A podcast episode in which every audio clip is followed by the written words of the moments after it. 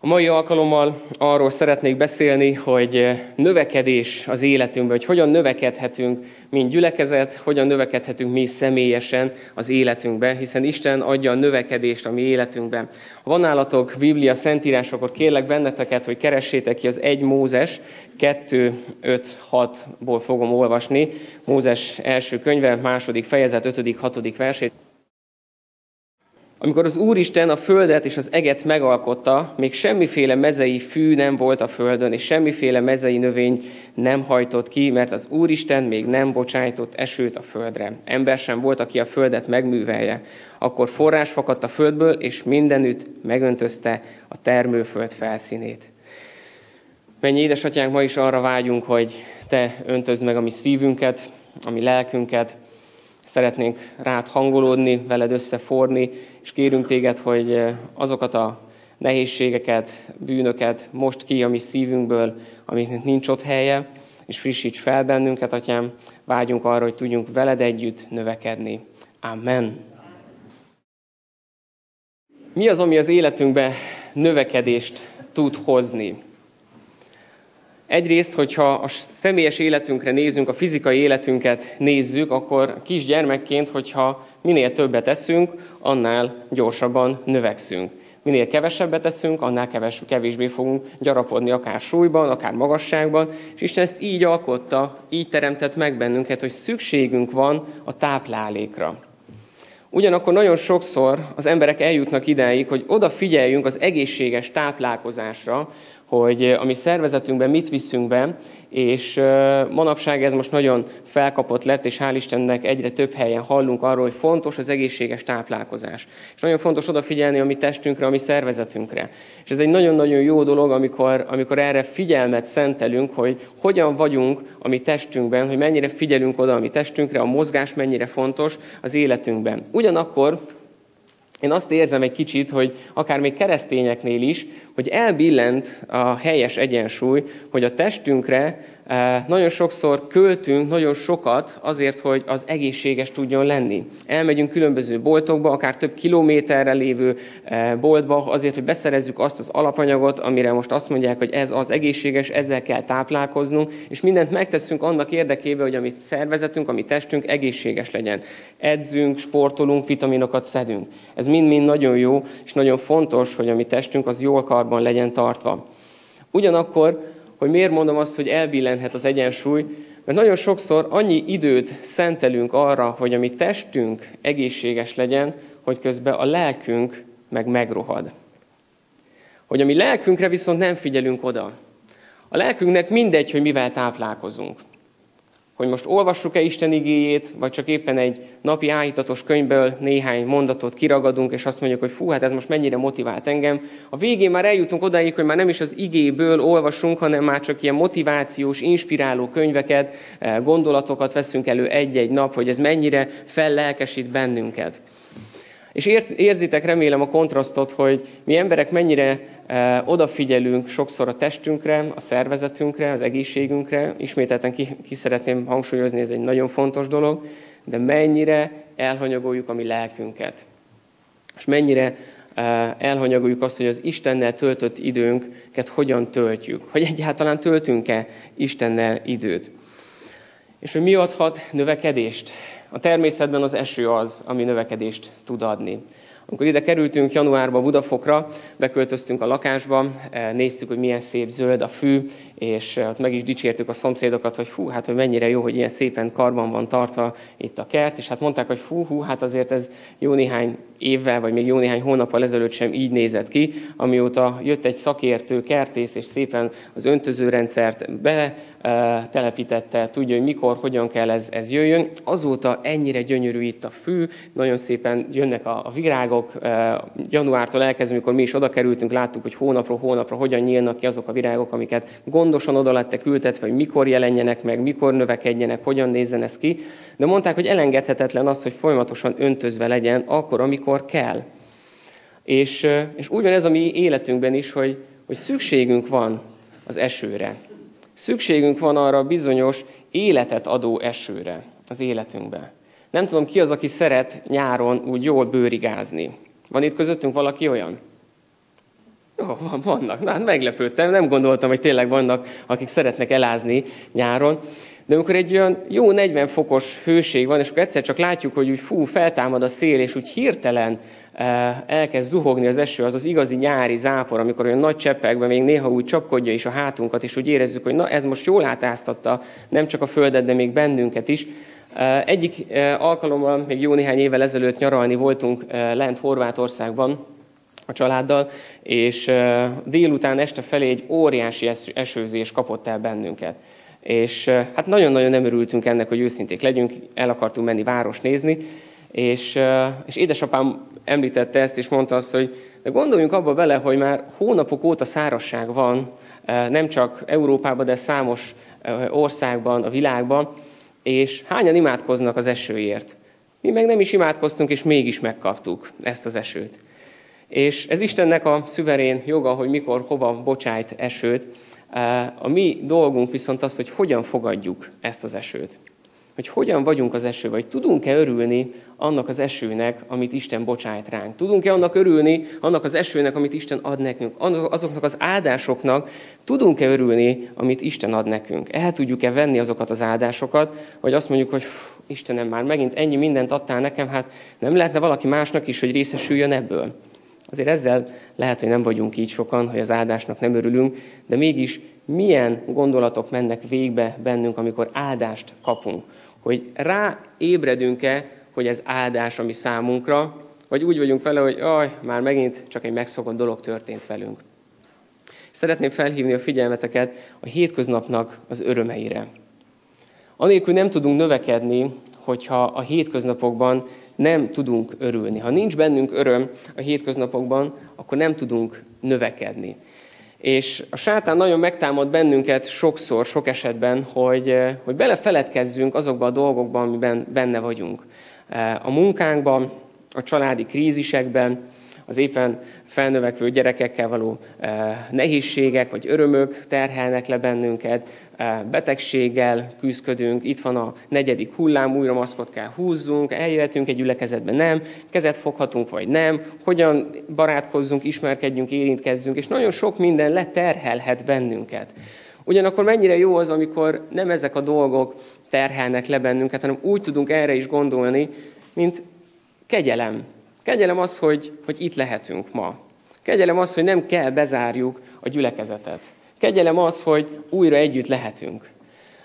Az elmúlt héten hallottam, hogy lehet, hogy hozzátok is eljutott a hír, bár én itt a hírportálokon annyira sok, sokszor nem találkoztam veled, hogy Szudánban katonai pucs ment végben az országba, és, és óriási nagy felkelés volt, és a, a katonák nagyon sok embert megöltek és a Fiatalok Krisztusért Alapítványnak, a nemzetközi szervezetnek jó néhány munkatársa éppen ekkor az országban volt. És küldték ott a leveleket, hogy hogy vannak, nem nagyon jutottak el hozzánk, mert elvágták az internethálózatot, a telefonhálózatot teljesen megszüntették, és tulajdonképpen egy ilyen fekete dobozzá vált az ország. És nagyon érdekes volt azt hallani a beszámolójukból, amikor utána hazakerültek és haza tudtak jönni, hogy ők két napig semmit nem tudtak arról, hogy mi zajlik az országban. Keresztény üldözés volt, az, abban a két napban, amíg ők is még ott voltak, több keresztényt megöltek. Mindez, mindekkor ők ugyanabban az időben, amikor keresztényeket végeztek ki, ők ugyanabban az időben számos iskolába mehettek be, és tettek bizonyságot az Úr Jézus Krisztusról. Több ezer fiatallal találkoztak az alatt a néhány nap alatt, amíg ők ott voltak. És, és mondta, hogy ezt nem is érti, hogy hogy történhetett ez meg, hogy Isten ennyire burokba helyezte őket, hogy amíg az ország különböző pontjaiban tőlük néhány kilométerre kivégez, kivégeznek embereket, az ő testvéreiket, tulajdonképpen lelki testvéreiket éppen halára küldik, ők ugyanabban az időben az evangéliumot tudták megosztani sok-sok fiatallal, és nagyon sok fiatal átadta az életét Jézus Krisztusnak. És azt kérték, hogy azért imádkozzunk őértük, hogy az az üzenet, ami ott elhangzott, az ennek a nyomásnak a hatására, ami most ott körbeveszi őket, valószínűleg nagyon sokan megijedtek, félnek, lehet, hogy ezt a döntést megkérdőjezik, hogy ők ezt most folytassák-e. Azt kérték, hogy azért imádkozzunk, hogy az a döntés, amit ők meghoztak, az növekedést tudjon hozni az ő életükben, a családjuk életében, és meglássák azt, hogy Isten mennyire szereti őket, és ne mondjanak nemet az Úr Jézus Krisztusnak, hanem még akkor is, amikor szembe kell nézzenek a halállal, mellette legyenek. Mi lehet, hogy ezt nem tudjuk annyira átérezni, bár lehet, hogy vannak olyan testvérek, akik itt a kommunizmus idejében éltek, és tudják, vagy, vagy érzik ennek a súlyát, felelősségét, de az én generációmban én azt gondolom, hogy mi ezt már csak talán egy ilyen mesének érezzük nagyon sokszor. De ez a mese, ez valóság. És az, hogy mi hogyan vagyunk jelen ma itt nyugaton, Nyugat-Európában, Közép-Európában, eh, az rajtunk áll, vagy rajtunk bukik. János eh, talán pont múlt héten említette azt a történetet, hogy az európai kereszténységnek Jézus csak a barátja. És nagyon sokszor hallom azt, hogy milyen jó az, hogy nekünk Jézus a barátunk lehet. És ez valóban így van, hogy mennyire fontos és mennyire jó az, hogy Jézust a barátunknak tudjunk mondani, de Jézus sokkal több annál, mint a barátunk. Jézus, ami megváltunk. Jézus az, aki növekedést tud hozni a mi életünkbe, akkor, amikor el vagyunk fáradva, akkor, amikor meg vagyunk csüggedve, akkor ő az, aki fel tud emelni bennünket. Jézus az, aki csodákat tud tenni az életünkbe. Jézus az, aki felemel bennünket, amikor fájdalmaink vannak, amikor sérelmeink vannak, és ő az, aki bekötözi a mi sebeinket. És nem kell elfertő, elfertőződjön a mi sebünk, hanem Jézus Krisztus az, aki meg tud bennünket gyógyítani. És ez nagyon fontos, hogy így gondoljunk erre. Képzeljük csak bele a történelem folyamán, az 1800-as években a lakosság még nem érte el, a teljes lakosság nem érte el az egy milliárdot. Most itt vagyunk 200 jó néhány évvel később, és már 7 milliárdot is túlléptük. Amikor 800, 1800-as években Európában és igazából Nyugat-Európában volt a kereszténységnek, a kereszténységnek a 90%-a itt élt. A mai kutatások szerint a mai világban az összlakosságnak a 85%-a él Európán és az Egyesült Államokon kívül. Ha belegondolunk ebbe, hogy mi hívő kereszténynek valljuk magunkat, ezt az államot, a várost, az országot, és mégis nem itt él a legtöbb keresztény, mert sokan nem vállalják fel. És azokban az országokban, ahol viszont szemben néznek a halállal, azok az emberek meg felvállalják, hogy igen, mi Jézus Krisztusban hiszünk.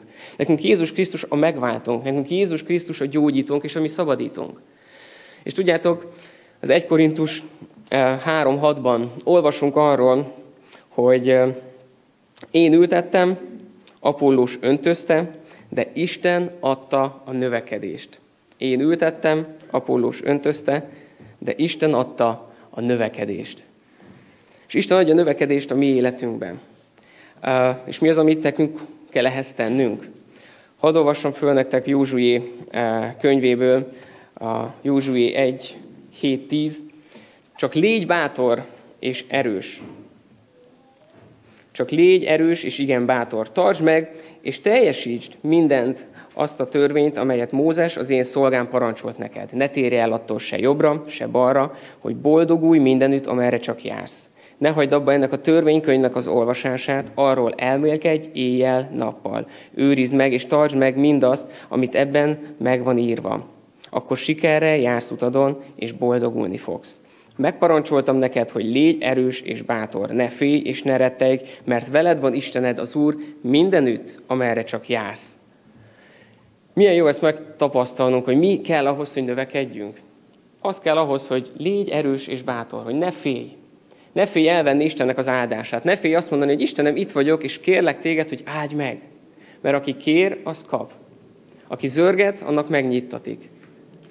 És képesek vagyunk-e szívvel kérni? Képesek vagyunk-e úgy kérni Istentől, hogy azt ő megadja nekünk? Képesek vagyunk-e oda ajánlani neki mindent az életünkből? Nagyon sokszor szeretünk rejtegetni dolgokat az életünkben. Lehet, hogy amikor eljövünk ide a gyülekezetbe, akkor olyan szépen tudjuk rejteni azt, hogy igazából mi van a mi szívünkben. Hogy igazából mi lakozik bennünk, milyen gondolatok vannak bennünk. Lehet, hogy azzal szemben, aki mellettünk ül. És tudjátok, Isten a szíveknek a vizsgálója, a veséknek a vizsgálója. Ő belénk lát, ő ismer bennünket, ő alkotott meg minket. Az ő gyermekei vagyunk. Ahogy megteremtette ezt a földet, nagyon gyönyörűen teremtette meg, és ott volt, hogy minden meg van teremtve, de még kietlen és puszta volt. Hányszor van a mi életünkben is ez, hogy, hogy úgy kívülről minden olyan szép. Lezuhanyoztunk reggel, megmostuk a hajunkat, fogat mostunk, felöltöztünk, a cipőnket kitakarítottuk, hogy amikor megjelenünk, akkor szépen nézzünk ki. De lehet, hogy a mi lelkünk még kietlen és puszta, azért, mert az az eső, az még nem ért el bennünket. Vagy inkább felveszünk esőkabátot, a legjobb gumicsizmát, esernyőt, csak hogy még véletlenül se érjen el bennünket Istennek az áldása. Hogy még véletlenül se legyen az, hogy Isten formálni akar bennünket. Még véletlenül se engedjük meg Istennek, hogy a mi szívünkig érjen az az üzenet, ami, amit akar, hogy formálja a mi életünket. Azt érezzük, hogy ma délelőtt valami megérintett bennünket, hogy lehangolt bennünket, hogy fel, felemelt bennünket, hogy elgondolkoztatott bennünket. Az nagyon jó. Az azt jelenti, hogy nem esőkabátban, gumicsizmában és esernyővel ültök itt, hanem úgy ültök itt, hogy igen, Istenem, kérlek téged, szólj hozzám ezen a mai alkalmon is. Szólj a dicséreteken keresztül, szólj a buzdításon keresztül, szólj a te igéden keresztül. És add, hogy én erős és bátor tudjak lenni, és ki tudjak állni a hétköznapokban melletted. Fel tudjam vállalni azt, hogy igen, én a te harcosod vagyok. Én az a személy vagyok, akit engem elhívtál, és feladatra hívtál el engem. Nézzük meg a mi gyülekezetünket. A mi gyülekezetünk lassan 140 éves lesz. Jövőre ünnepelhetjük a gyülekezetünknek a 140. évfordulóját. 140 éve van Budafokon baptista gyülekezet, baptista közösség. És nem régiben megkaphattuk ennek a gyülekezetnek a történelmét, történetét, amit Kovács Géza bácsi kezdett el megírni. És milyen jó volt azt olvasni, hogy hogyan indult el ez a gyülekezet. Milyen nehézségekkel, milyen örömökkel nézett szembe. De hogy olvastam ezt a beszámolót, ezt a történelmi leírás, vagy, vagy bátorítást, nagyon sok minden úgy megütötte a szememet, de ami úgy kifejezetten sokat mondott nekem, az az imádkozó szív. Hogy ennek a gyülekezetnek az alapja az imádkozó szív volt. És 104, 140 évvel ezelőtt, amikor nem volt szabad vallásgyakorlás, amikor nem lett volna szabad összejöjjenek emberek azért, hogy Istent imádják és magasztalják, mégis Isten elindított itt valamit. Aztán gondoljunk csak bele ennek a gyülekezetnek az építkezésébe. Hogyan indulhatott ez el? Azt mondjuk, hogy persze, hát régen ez könnyen volt, mert összeálltak négyen, öten, hatan, hozták talicskával a pénzt, és hát felépítették az imaházat. De gondoljunk abba bele, hogy, hogy mennyi mindent kellett nekik megtegyenek azért, hogy ez a gyülekezet ma itt álljon. Mind lelkileg, mind fizikailag. Milyen alapokat tettek ők le az elődeink azért, hogy ez a gyülekezet ma az legyen, ami. És lehet, hogy ha csinálnánk egy listát, akkor sok mindent felsorolhatnánk. Persze, persze, de azért ez sem olyan jó. Ezen is lehetne változtatni, itt is lehetnénk többen, ott is mehetnénk többen, és nagyon sok kritikát lehet meg tudnánk fogalmazni. De engedjétek meg, hogy ezt gyorsan elhesegessük. Most ne ezzel foglalkozzunk. Nézzük meg azt, hogy Isten milyen áldásokat adott az elmúlt 140 évben. Nézzük meg azt, hogy honnan indult a gyülekezet, hol van most a gyülekezet, és hová tart a gyülekezetünk. Hová tart a mi gyülekezetünk? Itt vagyunk, a negyedik hullámba, maszkal ülünk, és nem maradtatok otthon. Nem mondtátok azt, hogy kényelmesebb otthon lenni. Kényelmesebb otthon lenni. Persze. De mennyivel jobb találkozni a testvéreinkkel, barátainkkal. Mennyivel jobb bejönni ide a gyülekezetbe, és azt mondani, belenézni a másiknak a szemébe, és öklözni egyet, hogy de jó, hogy újra találkozhatunk, de jó, hogy egészséges vagy. Neked mit adott Isten az elmúlt héten? Imádkoztunk érted, és nagyon örülünk annak, hogy felépültél a betegségedbe, hogy meggyógyultál. És halljuk, hogy vannak sokan mások, akik, akik most benne vannak a betegségben, akkor üljünk le és imádkozzunk értük. Mert ez a közösség, ez a gyülekezet. Azért jövünk a gyülekezetbe, hogy épüljünk. Azért jövünk a gyülekezetbe, hogy Isten fellelkesítsen bennünket. Azért jövünk a gyülekezetbe, hogy kapjunk valamit, amit utána a héten el tudunk vinni magunkkal, és aztán ezen gondolkodunk, ezen elmélkedünk. A növekedés az nem mindig könnyű. 140 évvel ezelőtt nem ekkora gyülekezet volt, nem ennyien voltunk, és nem mi voltunk itt. De mégis Isten adta, hogy, hogy legyen növekedés ebben a gyülekezetben. Sok nehézség, sok kihívással néztek szembe? Minden bizonyal. Ha megéljük, és ez, ez a leírás, ez kiadásra kerül, akkor javaslom mindenkinek, hogy, hogy ne csak átfussátok majd ezt a könyvet, hanem, hanem, hanem nézzétek meg, hogy, hogy mit írnak le benne. Eh, hogy mit ír le benne Géza bácsi is. Nagyon sok olyan dologgal bátorít bennünket, ami ma, a mai ember számára is bátorító tud lenni, hogy milyen döntéseket hoztak, és hogy milyen alapokat tettek le. Ugyanakkor nekünk nem a múltban kell élnünk, hogy milyen jó volt akkor. Növekedett a gyülekezet, jöttek a megtérők. Évente három, négy, öt, hat bemerítés volt. Ez nagyon jó.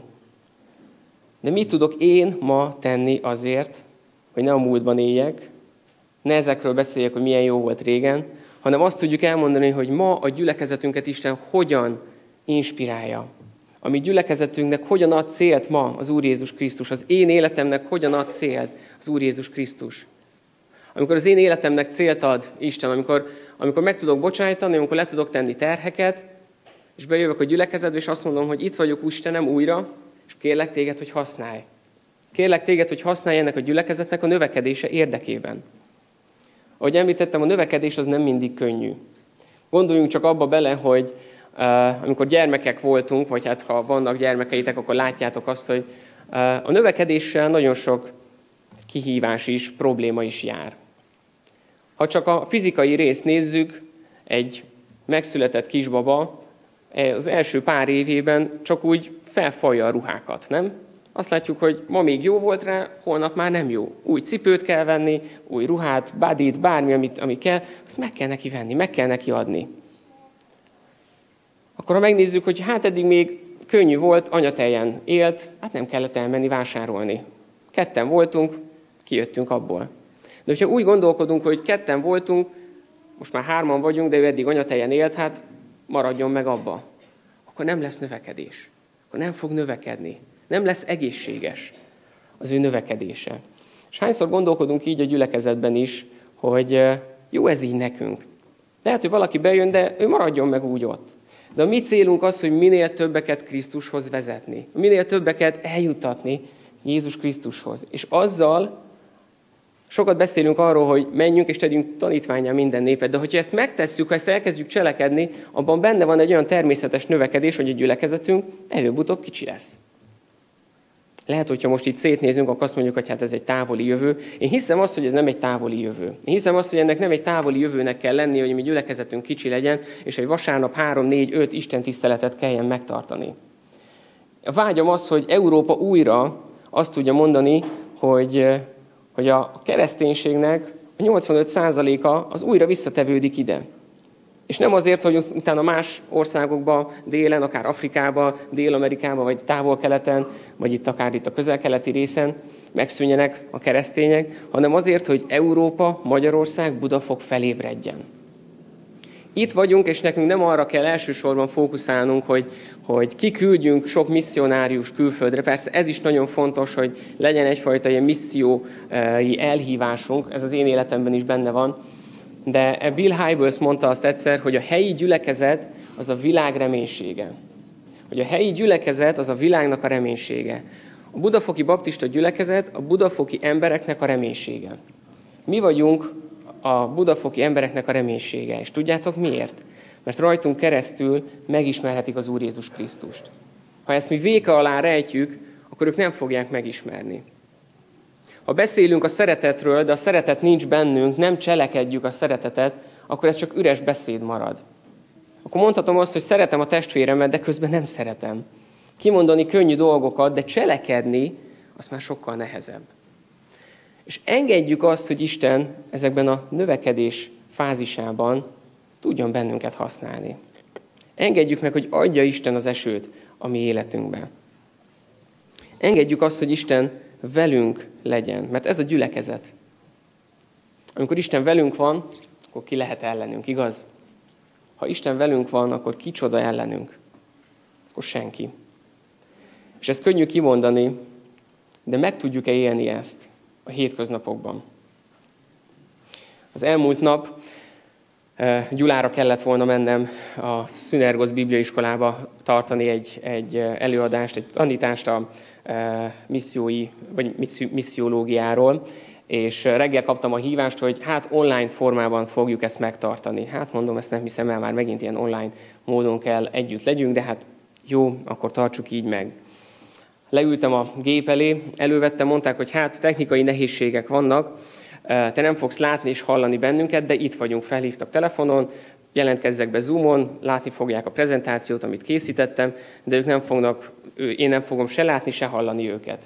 Leültem a gép elé, négy és fél órás időintervallumba kellett beszélnem, és el tudjátok képzelni azt, hogy négy és fél órán keresztül ülök a laptop előtt, és beszélek egy világító pontnak. Hát szerintem életemben a legdemotiválóbb négy és fél óra volt az, a, az az időszak, amikor ott ültem, és, és csak egy világító pontnak kellett beszélnem. És a végén kaptam az SMS-t, hogy fú, nagyon köszönjük, és, és annyira jó volt fellelkesíteni Istennek az igéje alapján, hogy mennyire fontos az a misszió, amiről elhívott bennünket. És én ott ültem, hogy négy és fél óra száraz anyag, és beszéltem a misszióról a laptopomnak. Én teljes mértékben ebben a tudatban voltam, hogy a laptopomnak beszélek, és, és mégis Isten a technikát tudta arra használni, hogy a másik oldalon embereknek az életére hatással legyen. És ezt csak azért mondtam el nektek, hogy nem tudjuk, hogy milyen hatással vagyunk az emberekre, mert ők látnak bennünket, ők figyelnek bennünket, még akkor is, amikor mi nem tudjuk, hogy ki az, aki néz és figyel és hallgat bennünket, de vannak olyanok, akik hallanak, figyelnek és látnak minket. És ezért feladatunk és felelősségünk, hogy mi hogyan élünk. Ha akarjuk a növekedést, akkor azt be kell lássuk, hogy ennek van szellemi, lelki és fizikai vonzata is. Szellemileg, lelkileg mi hogyan készülünk erre, hogyan készítjük a mi szívünket, lelkünket, hogyan olvassuk Istennek az igéjét, ahogy Józsi is mondta, hogy nem tértek el sem jobbra, sem balra, és nem hagyták el ennek a törvénykönyvnek az olvasását. És nekünk is ez a feladatunk, hogy ne hagyjuk el Isten igényének az olvasását. Ne csak egy tankönyv legyen, ami számunkra, ne csak egy tankönyv legyen az én számomra, ne csak egy olyan könyv legyen, amiből most hirtelen fel kell készülni, és valamit át kell adni, hanem legyen egy élő könyv, egy élő kapcsolat az Úr Jézus Krisztussal. Ne csak egy motivációs könyv legyen az én számomra, hogy reggel így szoktam meg, ezt láttam az apámtól, a nagyapámtól, a déd nagyapámtól, én is ezt teszem, hogy minden reggel az igével kelek fel de az az ige, az valóban élővé tud-e válni az én életemben. Az az ige tud-e formálni engem. Érzem-e azt, hogy fú, ma is az Úr Jézus az nagyon bele gyomrozott a, az én gyomorszájamba. Valamit ma is mondani akar nekem. És hogyha így vagyunk, ha ezt látjuk, akkor jó úton haladunk. A fizikai részéről pedig a növekedésnek látható jelei lesznek ha elkezdünk növekedni, annak látható jelei lesznek. És ez nagyon fontos, hogy erre fel kell készüljünk. Ezért imádkoznunk kell. És amikor ezeket a nappali alkalmakat szervezzük és tartjuk, akkor nem azért tesszük és csináljuk, hogy hát csak legyen már délután is valami. Mert régen olyan jó volt, hogy volt délután is valami. Hanem azért szervezzük és tartjuk meg ezeket az alkalmakat, hogy emberek Jézus Krisztussal találkozhassanak és mi milyen szívvel jövünk ezekre az alkalmakra. Ki az, akit szívesen elhívunk ezekre az alkalmakra? Van-e olyan, akire azt mondjuk, hogy fú, de jó lenne, most ezt hallaná. De jó lenne, hogyha ő is Krisztusé lenne. De jó lenne, hogyha ő sem maradna ki a bárkával. Ugye ezt szoktuk hallani. Hogy mennyire fontos az, hogy, hogy ott legyen, ott legyen az az ember, és megmentett legyen. És nekünk küldetésünk van. Engedjétek meg, hogy ezzel fejezem be, hogy mi a mi küldetésünk. A mi küldetésünk az, hogy, minél többeket Krisztushoz vezessünk. A missziológia, a missziói elhívás, a misszionáló gyülekezetnek a feladata az, hogy Krisztushoz vezessen embereket. De hadd hívjam itt fel a mi figyelmünket, hogy nem csak az a mi célunk és küldetésünk, hogy, hogy, hogy evangélizáljunk. Ez egy nagyon-nagyon fontos cél és eszköz. Ugyanakkor azt mondta az Úr Jézus, hogy tegyetek tanítványá minden népet. Nem elég elmondanunk az evangéliumnak az üzenetét, hogy meg kell térni, mert meg kell térni, azzal kezdődik, de ott van a bűnrendezés az életünkben. Meg kell térnünk a bűneinkből. Nem elég elfogadnunk az Úr Jézus, nem elég követni az Úr Jézust, nekünk rendeznünk kell az életünket ő vele. Ugyanakkor tanítványokká kell váljunk. Ha mi tanítványokká válunk, akkor az életünk látszólag is olyan lesz, amit az Úr Jézus azt mondta, hogy igen, ez az, amire én elhívtalak téged. És nekünk az igét az teljes egészében kell hirdetnünk. Nem mondhatjuk azt, hogy én csak bizonyos ige részeket hirdetek, mert azok úgy tetszenek nekem. Már bocsánat, ezt mondom, de kit érdekel, hogy nekem melyik ige rész tetszik? Mit mond Isten? Az számít igazán. Ha nem akarom elolvasni azokat az igéket, amik úgy fájnak, mert érzem azt, hogy fú, akkor változnom kell, ezeket gyorsan átlapozom, akkor én hamis tanítóvá válok. Hamis keresztényé válok. Mert megpróbálok egy olyan idilli légkört kialakítani saját magamnak, és én azt tudom mondani, hogy hát ez igei. Én ezt olvasom az igébe. Igen ám, de mit olvasol előtte? Mit olvasol utána? Mit mond az Úr Jézus ezzel kapcsolatban? És ezért nagyon fontos, hogy nekünk az elejétől a végéig kell lássuk és értsük, és hirdessük Istennek az igéjét. A János evangéliumában 41-szer van leírva különböző formában az, hogy küldött. Hogy Isten elküldött engem erre a földre, ezt mondja az Úr Jézus, és én pedig elküldelek titeket, ahogy engem küldött az Atya. Olvassátok el a János evangéliumát, és számoljátok meg. Kíváncsi vagyok, hogy megtaláljátok, hogy 41-szer benne van-e János evangéliumában ez a kifejezés, hogy küldött, különböző szóhasználatban, de a lényege az, hogy küldött. És ez benne van. És mennyire fontos az, hogy mi ezzel az identitással rendelkezzünk, hogy mi személy szerint küldöttek vagyunk. És nem akárki küldött el bennünket, hanem az Úr Jézus Krisztus, akit elküldött az Atya. Milyen hatalommal rendelkezünk mi is, milyen hatalmat kaptunk ezáltal mi is, amit Isten adott nekünk. Én erre bátorítalak benneteket, hogy engedjétek, hogy Isten használjon benneteket, engedjük azt, hogy a mi gyülekezetünk növekedjen, nézzük meg a múltat, adjunk hálát a múltnak, de ne a múltban éljünk, éljünk meg a jelenben azokat a dolgokat, amire Isten elhívott bennünket, és lássuk meg azt, hogy az az eső, ami fentről jön, nem magunkra öltve az összes uh, víztaszító ruhánkat, áldásttaszító ruhánkat, hanem, hanem engedjük meg, hogy Isten adja a növekedést a mi életünkbe, és ezáltal a gyülekezetünk életében is. Amen. Istenem, nagyon köszönöm neked azt, hogy te áldáshozó vagy. És köszönöm azt, hogy amikor mi téged követünk, akkor áldásban járhatunk. És köszönöm azt is, hogy te felnyitod a mi szemünket, hogy nekünk milyen életet kell élnünk. Atyám, köszönöm azt, hogy ez a mai délelőtt, ez formálhat bennünket, letehetünk dolgokat, megvizsgálhatunk dolgokat.